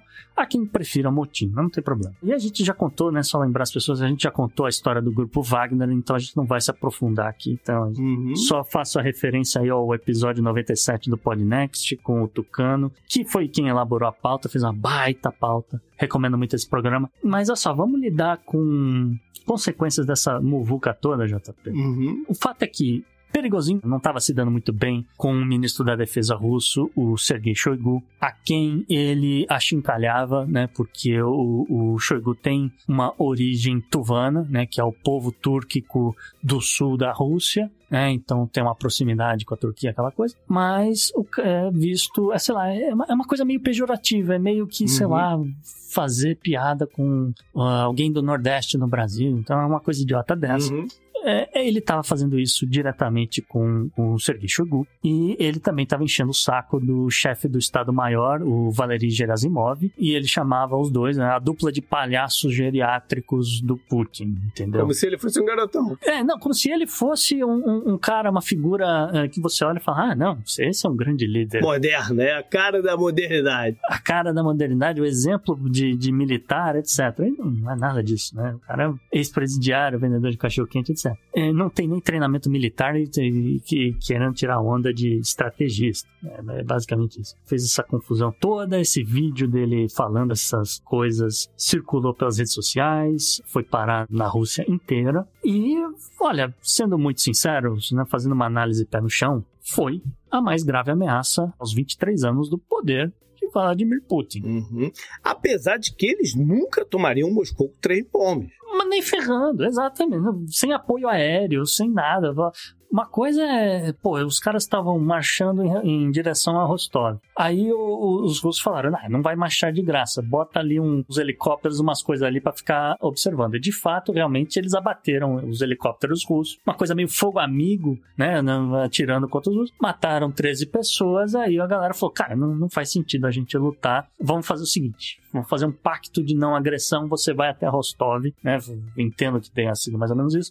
Então não houve, né, a partir de um Uhum. momento no, no final de semana, não houve resistência, o cara só foi, É. né? Chegou lá na base militar e aí os, os caras foram conversar. Como foi uma ameaça direta ao poder do Putin, ele também não podia falar, não, vou, tá tudo bem, eu te perdoo, Uhum. né? Ele não pode fazer isso. Então ele, ele tem que, de alguma forma, punir o, o Perigozinho. E meio que ah, ficou entendido que o Perigozinho será exilado, vai passar a morar no Belarus, É, já tá lá, né? Já tá lá. Inclusive, os países da, da, da OTAN estão reclamando muito da presença dele lá no, na- no país do Lukashenko. Então, aí que tá, né? Tá- tinha essa informação de que ele já tava lá instalado, era vizinho do John Wick, inclusive, que eu descobri assistir John Wick 3 e 4. John Wick é, é do Belarus, Olha né. JP? Protegida do Lukashenko, eu não sabia. Mas hoje, né, antes de gravar o programa, dei uma sapeada e apareceram fotos do Perigozinho em São Petersburgo. Aparentemente, o Putin autorizou ele a voltar para casa, pegar os pertences, Uhum. trazer a família para mudar definitivamente para Minsk. É, As críticas dele ao comando militar e a parada não são coisas recentes também. Ah, sim. O primeiro me chamou a atenção disso foi. Lembra daquele evento, daquele bombardeio num café lá em São Petersburgo que matou Sim. um youtuber, não sei o quê? E que ele foi o cara que veio falando: olha só, não foi nada de gente da Ucrânia, entendeu? Uhum. Aquele foi a primeira vez que eu falei: caraca, tá tendo uma desconexão aí dentro da estrutura militar e estratégica russa aí pra parada. Segundo, foi um, um pouco mais recente agora, foi quando estava tendo o conflito lá na Ucrânia em Bakhmut, Sim. né? Que o grupo Wagner estava ali na linha de frente da parada e em um determinado momento eles falaram: para, chega. Né? Chega, nós não estamos recebendo aqui o equipamento, o negócio chega, não vão mais lugar nenhum. E acabou que se forçaram eles aí e tal, não sei o que, e eles né, tomaram lá o, o- negócio. Mas, ou seja, não é de agora, né? Uhum. Eu não sei é o que que tá envolvido. Tem mais coisa envolvida aí. Tem, Entendeu? tem Tem, mais coisa. coisa. envolvida aí. E Bakhmut, inclusive, que você levantou, é um exemplo bom, porque, pô, Bakhmut é um, é um, é um negócio pequenininho e os caras não conseguiram Aham. tomar. E iam tomar Moscou, que é uma das maiores cidades do mundo, uma cacetada de gente morando lá, enfim. É, é meio estranho. É. É. meio estranho isso, e, mas muita gente acreditou que poderia acontecer. E uma das outras coisas estranhas foi o, desaparecimento do Putin, que não deu as caras no processo inteiro. Sim. Entendeu? Isso foi, isso foi estranho. Só foi aparecer depois quando foi fazer discurso essa semana, inclusive, já depois de apagar o incêndio, ele tem que dar uma puxada de saco no Lukashenko, ele tem que falar pra galera, ó, se tiver motim a gente vai pegar você, então não é pra ter motim. Mas e se você se arrependeu do motim e quiser voltar lá pro front, fique à vontade. É, O exército russo vai te acolher. Foi foi mais ou menos esse o, o discurso que ele fez essa semana. Dentro do esperado, não teve nada demais. Eu queria levantar que nas últimas semanas, né, desse. Vamos dizer, nos últimos meses, a, a Rússia meio que deu uma. Uma parada, vamos dizer, nos seus avanços, né? Tá tentando se organizar. E nessa, nessa tentativa de integrar todas essas tropas, essas forças, etc., ela falou: ok, todo mundo que estiver lutando no lado da Rússia vai ter que assinar um contrato de subordinação ao exército russo. Os soldados chechenos do, do, Karad, do, do Kadyrov, a galera topou, foi lá, assinou, já tá assinado, tá tudo certo. É, tamo junto, apesar de que a gente, né, vocês massacraram o povo checheno a todo tempo, mas estamos juntos, né? O, outras tropas outras, né, fizeram a mesma coisa, né? A galera da, da vamos dizer, da, Os da. República de... Os cossacos. Os Eu eu ia dizer, na verdade, o, o- o- a galera da República de Donetsk, a galera Uhum. da, de, de Luhansk, toda essa galera, todo mundo assinou. Quem não assinou foi o Grupo Wagner. O Grupo Wagner falou: não vai rolar. Não vai rolar. A gente tem ah, dúvidas aqui com relação a questões de pagamento, porque realmente soldado do Wagner recebe muito mais do que soldado russo, né? Então, É parte do incentivo da coisa. Então eles ficaram meio que nessa: pô, se a gente assinar um contrato, vocês vão pagar o que a gente já pagava? Tem, tem como você provar que vai pagar esse dinheiro? Ah, se eu morrer em combate, você vai pagar o meu seguro de vida para minha família, que não é pouco dinheiro, é dinheiro pra caceta. né? Então, enfim, tem várias essas questões, principalmente essa questão financeira, inclusive, Uhum. né? Porque ficou meio que, né, não sabemos até onde a Rússia tá honrando aí esses pagamentos dessas pessoas que estão morrendo. é, e aí começa a ser um problema pro próprio Perigosinho, que é o Ou se eles não estão levando grana de fora, de outro lado, para fazer uma agitação. Né? Tem isso Pode também. ser. E, e aí, eu- quando eu tô falando isso, eu não tô falando, ah, os Estados Unidos, a CIA tá dando dinheiro pro cara. Não tô falando isso, não. É, a gente tem que lembrar que existe aí essa dinâmica desses oligarcas russos aí, que, né, que perderam muito poder desde que a guerra se Aham. iniciou. Alguns perderam a vida também, né? E há de ter alguma movimentação contrária desses caras. Né? Então, É. sei Uhum. lá, o que que tá acontecendo, né? É, seria natural, você tem razão. Mas há uma, uma própria disputa entre poder, vamos dizer assim, né?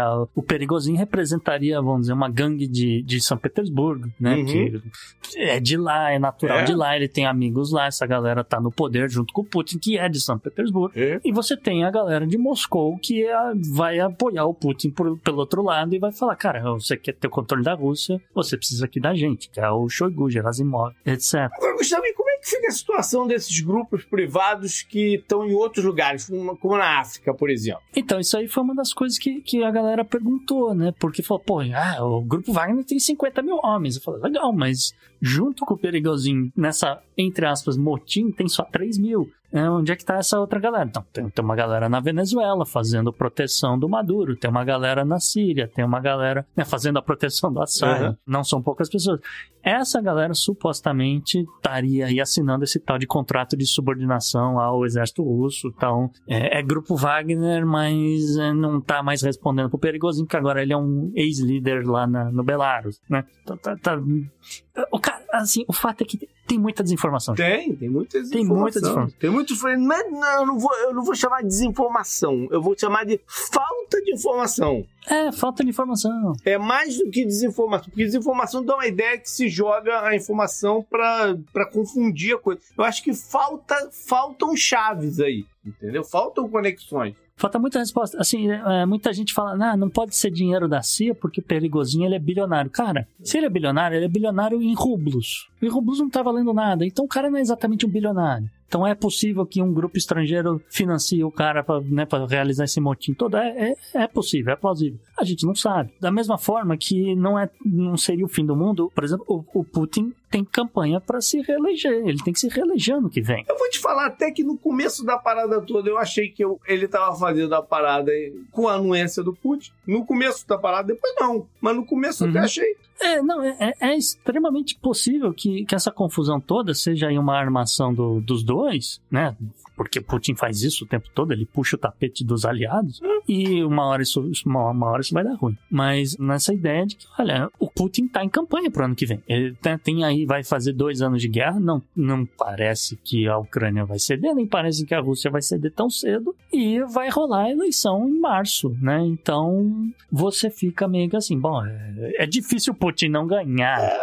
Eleição na Rússia. É, eleição na Rússia é complicado, né, cara? Porque quem é que vai surgir aí pra, como uma oposição viável? Isso é, isso é muito. Então, é que tá, não tem oposição, mas ele tem que garantir pelo menos a, a ideia de que a maioria das pessoas Uhum. estão apoiando ele. Sim. Né? Mesmo que dê 51% dos votos, o que não vai acontecer, É. vai dar muito mais, mas a ideia de que ó, o povo russo tá contigo. O povo russo gosta de um líder forte, você tá perdendo a guerra. É, Fica complicado, entendeu? Então e- e- ele tem que arrumar uns bodes expiatórios pra justificar que a guerra tá, tá se arrastando, etc. Então eu, eu consigo ver ele botar a culpa no Shoigu, botar a culpa no Gerasimov, botar a culpa no Peragãozinho e falar: os caras que dependem fazer aqui a guerra não souberam se organizar, por isso que tá essa confusão toda. Eu não tenho nada a ver com isso, eu só botei os caras pra trabalhar, pô.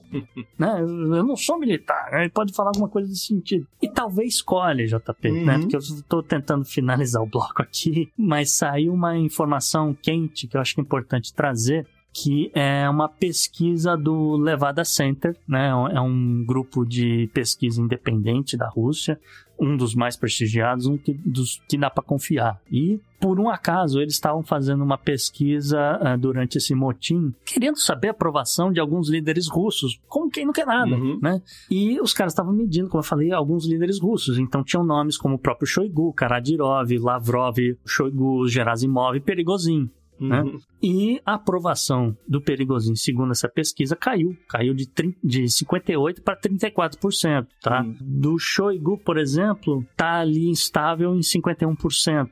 Do Karadyrov, o, o, o Kadyrov, a ga- a galera apoia ele, tá 71%, mesmo ele, ele sendo checheno, aquela coisa. Sergei Lavrov, que é a figura né, detestável Sim. pro resto do mundo, tá viajando à torta direito aí, enfim, daqui a pouco aparece no Brasil, tem 76% de aprovação. E a aprovação do Putin depois dessa confusão toda subiu para 81%. né? Era, era de 72%. É, Tá? Eu também fico imaginando o sujeito russo respondendo a, a, a pesquisa, né? Na dúvida, diz que o cara é bom, né, cara? É, ou não diz- tem opinião formada, É, né? na dúvida diz que o cara é bom, não, não hipóteses. dói, né? Não dói dizer que o cara diz que o cara é bom, sei lá, que, onde é que os caras vão levar isso, né, É, cara? é. Uma outra, uma outra desdobramento aqui dessa situação foi que o general Sergei Surovikin foi preso, né? O- Ah, eu vi, é. Ele que tem um apelido forte, né? Que é o General Armageddon. É, o, o açougueiro da Síria, É, né? tem, tem vários, vários, tem é. vários nomes. Mas é, ele, tem um, ele é curioso. Porque eu falo que assim, Sergei Surovikin, ele realmente tem carreira militar, realmente estrategista, etc, essa coisa toda. Então, não tô dizendo que ele é bom, não, mas ele é, tem uma coisa curi- curiosa, que ele foi preso por duas vezes na vida dele, como general, tá? A primeira acho que foi na década de 90, e ele foi preso agora em 2023. Uhum. E, assim, eu acho que ele é o recordista oficial com duas prisões e tá, tá vivo, entendeu? Esse é o detalhe, né? A vírgula tá vivo. Agora, A ele tem é- esses apelidos vivo. também por causa do uso das armas químicas lá na Síria. Né? Sim, é É bom lembrar isso. massacre de escola, tudo. É. É, e a gente viu o que ele fez em Bakhmut, ele, em outros lugares também na, na própria Ucrânia, tá? Isso. E a ver o que vai, o que vai acontecer com essa gente toda. É, a ver o que vai dar, o mas como, né, o resumo da história é que assim, o Putin vai usar esse negócio todo como desculpa e provavelmente vai ser reeleito em março de Tá 2024. certo. Up next. Up next.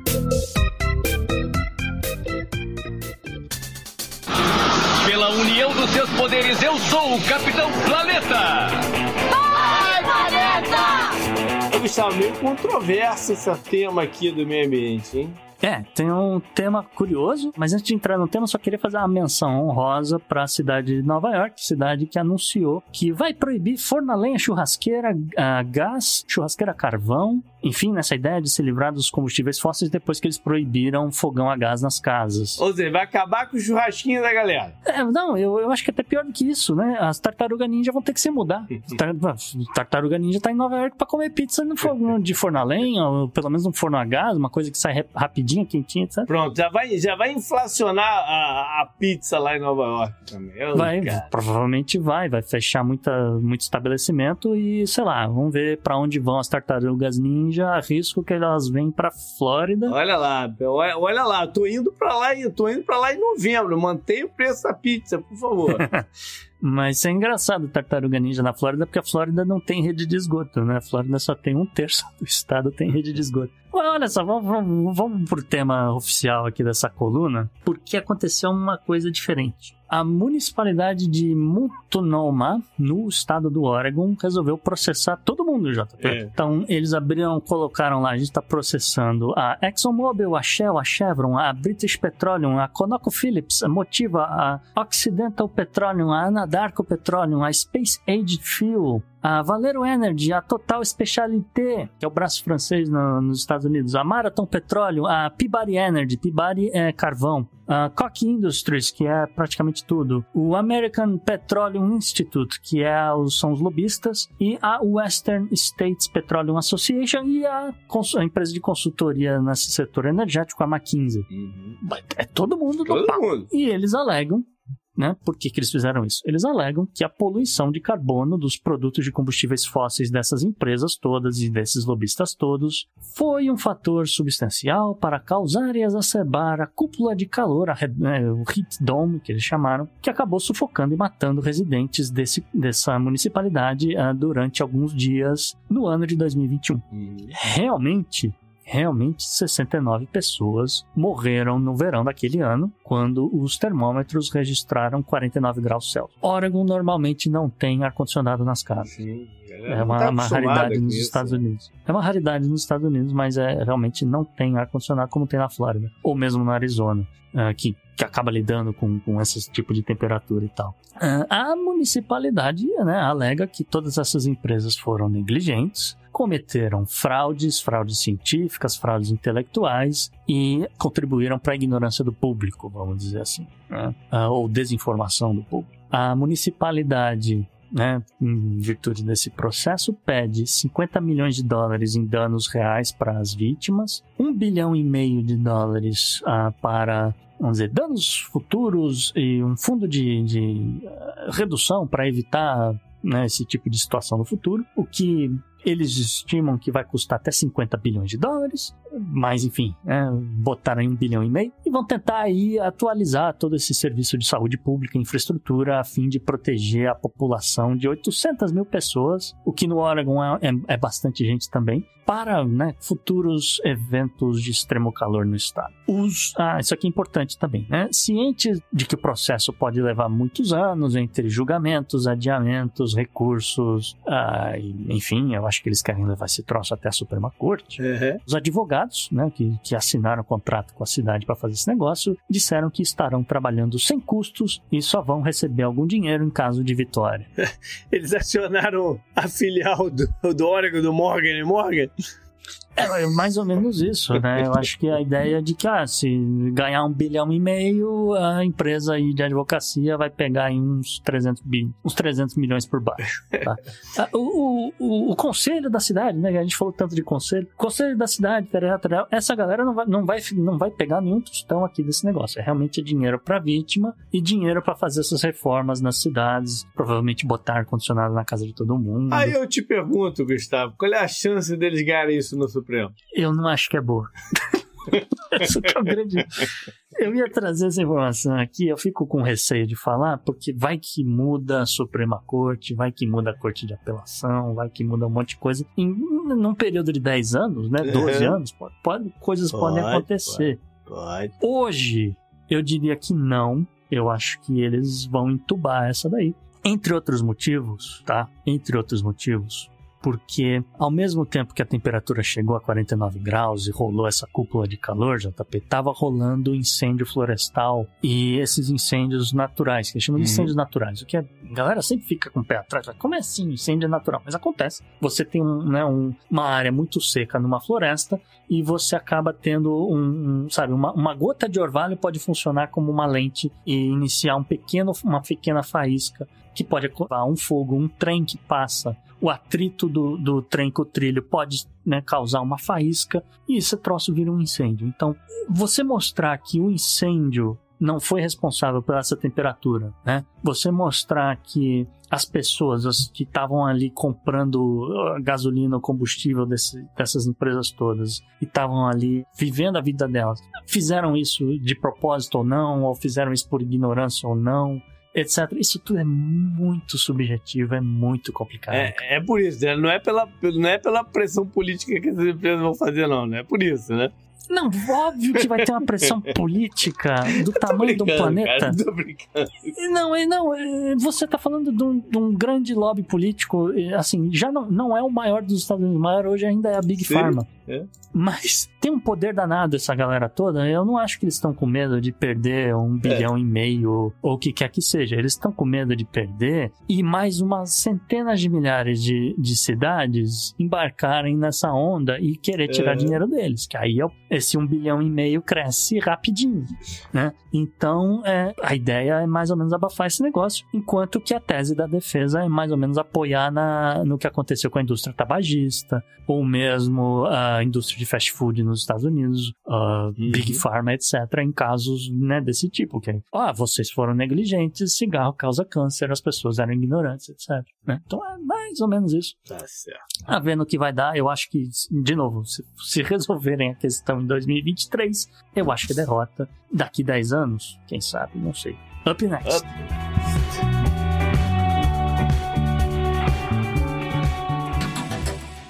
Anote no seu calendário. JP, o que, que você traz aí na agenda da semana, agenda do passado? Primeiro te perguntar, Gustavo, tá, tá preparado para assistir Independence Day no dia 4 de julho?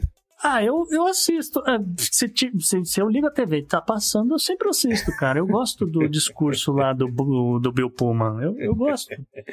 O 2 é ok, sabe? É aquele filme tão ruim que você acaba assistindo, comendo pipoca, que fica bom. É, eu, eu, eu, eu sou do time, eu sou do time que eu não gosto do Independence Day. não.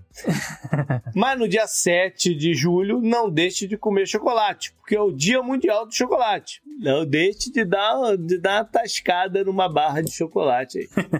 Esportivamente falando, dia 3 de julho, que cai na segunda-feira, começa o aberto do Reino Unido, o Wimbledon. Olha aí. Hã? Olha aí. linkando lá com o nosso tema. O Wimbledon começa, vamos ver no que vai dar. Roland Garros foi meio sem sal, tá? Vamos ver o É, Wimbledon. tirando a partida política. É, pois é. Vamos ver o Wimbledon e os morangos e, e a parada toda, como é que vai ser. Não Isso. tem eleição pra te falar essa semana. A gente vai entrar agora num, num período que tem poucas eleições no verão. O verão, o verão no, no meio do ano, a galera tira férias, né? Não querendo Pois votar é. também, trabalhar na- na- na- nas eleições. não. É férias, né? Vai ter uma ou outra pipocando aí. É, todo mundo sai de recesso, É. a Suprema Corte sai de recesso, o Congresso americano sai Pois de é. recesso. Vai ter uma ou outra pipocando aí, mas os próximos dois meses normalmente são mais frios aí em termos de eleições pelo mundo. Isso. Vamos falar então da agenda né, do, do passado. Começa com o dia 3 de julho de 1985, quando saiu nos cinemas o primeiro da trilogia Back to the Future, De Volta para o Futuro. Hum, Então a gente já está fazendo, falando aí o quê? De 15, quase, 39 quase anos. 40 anos, cara. Quase 40. Nossa senhora, eu vou te falar uma parada, eu vi o filme no cinema, cara. É. É fácil não, eu vi no cinema lá o McFly, a galera toda. É, é um filme muito marcante, né? E para todo Sim. mundo da, daquela época, por causa dessa mistura de ficção com, É. Uhum. né, com, com comédia e a presença Ah, que na época era muito forte do Michael J. Fox. Era um cara Ah, de muita Carisma. muito carisma, muito carisma Uhum. e ele ajudava a trazer uma multidão aí pro cinema. Espero que continue, né? É, Vieram algumas notícias recentes dele, dele, dele mesmo pessimista com a evolução da sua doença. É, Uhum. Um pouco antes da pandemia, eu vi de pertinho o Michael J. Fox. Ah, É.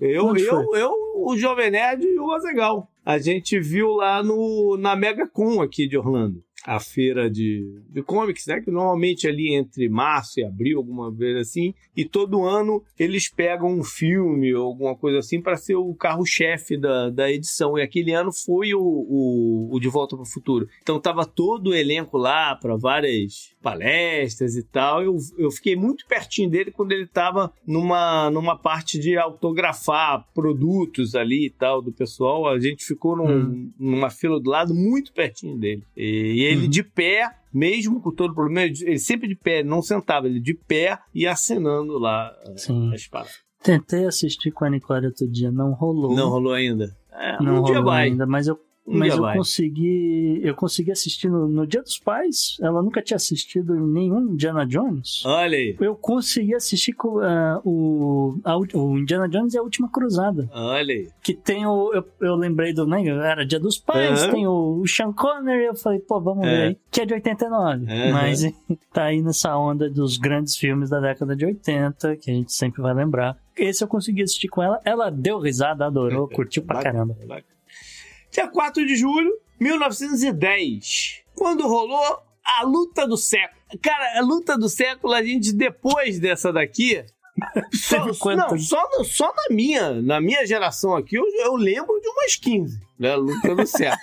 eu, não, eu não vivi 15 séculos, né? Então, é, o, o termo, vamos dizer assim, que ficou um pouco gasto. Eu ia perguntar, são 15 só no boxe ou levando em consideração o UFC? Não, só no boxe, só no boxe, só no boxe, só no boxe. Ah, porque no UFC também tem mais umas 15, viu? A última foi do Meriwether com alguém. Sei lá. Né? O Uhum. Pacquiao, pode ser? Não. Era o Pacquiao que lutava, lutou com o Meriwether? Acho que foi o Meriwether e Pacquiao. Né? Acho que foi a última aí que eu, que eu ouvi. Mas enfim, essa daqui, de 1910, foi entre Jack Johnson, boxeador, já era o campeão e tal, preto tal e tudo mais, contra James Jeffries. Também conhecido como a Grande Esperança Branca. Porque já Ah. em 1910, a supremacia era toda dos pretos, né? No, no, no esporte. Então o que, que aconteceu? O Jack Johnson deu-lhe um sapé no, no, no- na Grande Esperança Branca, né? Só que a parada não, não ficou restrita ao ringue. A- o- teve uma onda de violência pelo país, Ah. muitos protestos, muito, muito levante, tal, não sei o quê, e mais de 20 pessoas morreram nessa onda de violência pós a luta do século. Para finalizar, dia 5 de julho de 1859, foi quando o capitão da Marinha Americana, o N.C. Brooks, chegou no que ficou conhecido como a Midway Islands, ou as ilhas Midway, ou Atoll, né? O- Hoje é até mais conhecido como Atoll de Midway. Sim. E ela ganhou esse nome porque ela fica mais ou menos no meio do caminho entre a América do Norte e a Ásia. Uhum. De um modo geral, é, virou possessão americana. De um modo geral, ela poderia até fazer parte do Havaí, mas não faz. Não faz porque tem um componente histórico aí na parada que os Estados Unidos tentou, na época, o Havaí ainda não era um estado americano, era o reino do Havaí. E os Estados Unidos tentou transformar o Midway num porto de entrada para a Ásia, de reabastecimento né, e tudo mais, Aham. para evitar as tarifas portuárias do Havaí, entendeu?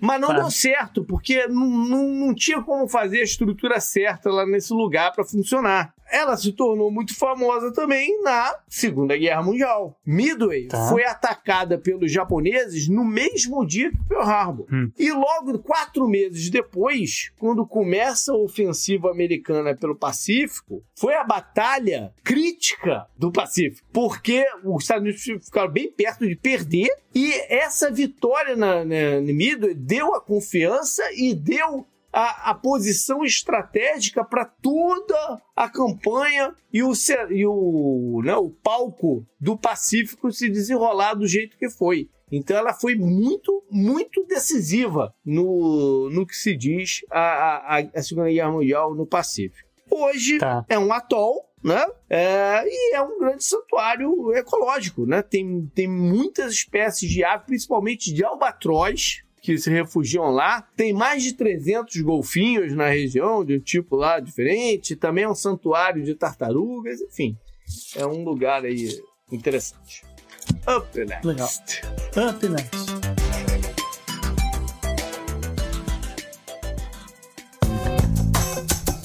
Esse eu recomendo pra você. Eu recomendo pra você.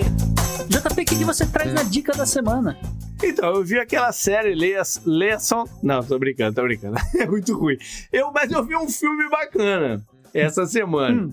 Um filme bem bacana. Que se chama Margaret, a Rainha do Norte. Hum. E é um filme norueguês. Norueguês. É, mas eu vi dublado em inglês. Tá, que eu tava, eu tava.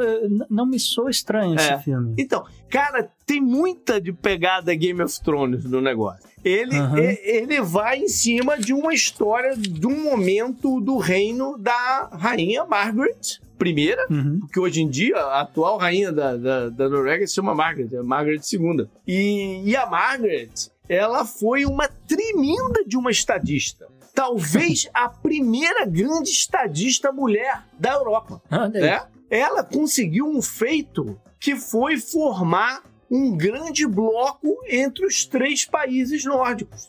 Ela, é- Ah. ela nasceu na Dinamarca, mas ela se tornou rainha da Noruega por casamento. Mas ela conseguiu juntar, depois da morte do marido dela, que era o rei, Aham. ela conseguiu juntar a Suécia também na parada. E eles fizeram o reino de Carmal, que durou mais de 100 anos. Essa coalizão dos três países. É, E tá foi bom. grande parte por conta da, da- dela, da, da capacidade política dela. Interessante. E o filme em si, ele se pega num determinado, num determinado fato que eles quiseram dar uma relevância grande. Historicamente não tem essa relevância, entendeu? Aham. Mas em termos de cinema, ficou um baita filme. Que foi o seguinte: é, ela sucedeu, na verdade, não o marido na, na, na Noruega e na Dinamarca, mas o filho. Sacou? Ah. Quando o marido morreu, o rei virou o filho. Certo. Só que o filho teve uma morte súbita aos 17 anos. Ela Sim. era regente já, porque o filho era de menor, saca? Claro. Mas ele era o rei. E ele teve uma Sim. morte súbita. Gerou-se uma certa polêmica se ela, se, né, uma boataria, se ela tinha envenenado o filho, coisas, coisas do Uhum. gênero assim, entendeu? Ela se compromete junto à Suécia a definir um herdeiro que fosse alguém que, te, que conseguisse ter alguma relação com os três países Então Aham. ela adota um sobrinho neto, entendeu? Nossa. Que é de um desses vários casamentos entre eles lá, o cara, É, é. o cara tinha descendência dos três lugares, entendeu? Dentro da parada. Então Ah, ela adota entendi. esse cara, promulga ele como rei, mas ela é a rainha, entendeu? É, ele é de menor e tal, não sei o quê. é- é- e ela continua como regente da parada. Só que num determinado ano, apareceu lá na Noruega um cara que o povo falou: vem cá, esse é o rei que morreu. O filho da Margaret. Aham. E aí tentaram levar o cara pra sede do, do reino e que ele ocupasse o trono. Aham. Só que isso foi uma grande farsa, entendeu? Isso, Ah. isso foi uma grande farsa. O cara não era nada. Entendi. Inclusive, tiveram várias cartas trocadas, cima pra baixo, e ela fala. E ela fala, não é carta só. Se você conseguir me provar que você é meu filho, eu te dou um trono, porra. Entendeu? só, só que o cara chegou lá e o cara nem falar dinamarquês falava. Ah, pronto. Na É. verdade, né? No filme, não. O filme é maneiro, porque eles criam uma história, uma ficção em cima do negócio. Que o cara, né? Ela reconhece tem o uma cara. tensão. É, não, é maneiro Ah, o filme. faz sentido. Entendeu? O filme Legal. é bem maneiro. Porque o filme vai fazer. Vai, vai pegar várias costuras políticas lá entre suecos, dinamarqueses, igreja. Sim, O sim. filme é bem maneiro. Só que a história de verdade não, não, não, não tem essa graça que o filme teve, entendeu? Isso que eu quero dizer. Não, eu, eu tenho quase certeza que esse filme passou, pe- pela sinopse, eu tenho quase certeza que passou, assim, eu, eu botei na minha lista e depois não acabei não assistindo. E a outra que eu ia falar é que te- tem muita coisa legal da Noruega, da Suécia, com produção, com Estados Unidos, produção com o Reino Unido. E, e que vale a pena, vale muito a pena. E tem vários bons atores que saem dessa, Sim. dessa área. Se eu brinquei lá que aquele filme lá tem, tem uns atores terríveis, né? Eu desafio, eu desafio alguém que, que resolva só de sacanagem ver a série, né? E Aham. eu desafio alguém a descobrir mais do que três reações faciais da Eva Green. Ela tem uma cara de feliz, uma cara de braba e uma cara de paisagem. Né? Ela, a cara de braba dela Tá. é igual se o pai morreu ou se ela só soltou, deixou escapar um peido, é igualzinha, né? Então, ela tem essas três expressões faciais. Mas é, esse filme, É. Margaret, tem bons atores, cara. Tem bons atores nesse, nesse filme. Não, eu- e, e, geralmente os próprios atores eles, eles meio que se dublam. Também tem isso que eu, eu, eu tava Pode vendo, ser, eu ainda não é. terminei. Temple, que é também uma produção britânico-norueguesa, Uhum. Que tem atores noruegueses, inclusive a moça do que era do Game of Thrones. Eles falam bem. É isso que eu ia falar. O Game of Thrones teve vários atores dessa região. É, e, e, e meio que eles, eles, eles mesmos se dublam. Então, sei lá, se eles, Pode se ser. eles fazem a série em, norueguês ou em inglês, e depois eles Pode ser. dublam para outra língua e aí distribui. Né, É. Co- compre a, cota regional e aí distribui, porque tá em inglês, Uhum. vai para todo que é lugar no mundo. Então, ser, pode É. tem, tem coisas bem legais. Tem coisas bem, bem legais. Mas fica aí como a dica da semana. Então foi esse o programa também. Espero que tenha curtido. Esteja com a gente aí nos próximos e mande suas sugestões, críticas, comentários, o que quiser. Pode ser por e-mail, contato, arroba ou nas redes sociais. O meu direto no Twitter, por exemplo, é o JP Underline Miguel, mas também tem. Gustavo, na arroba Gu, underline Rebel, e o Podnext você segue no Twitter, no Instagram, lá no Blue Sky, onde você quiser, procurando por o Podnext ou Podnext você encontra a gente, Jota. Beleza, até mais. Um abraço, tchau, tchau.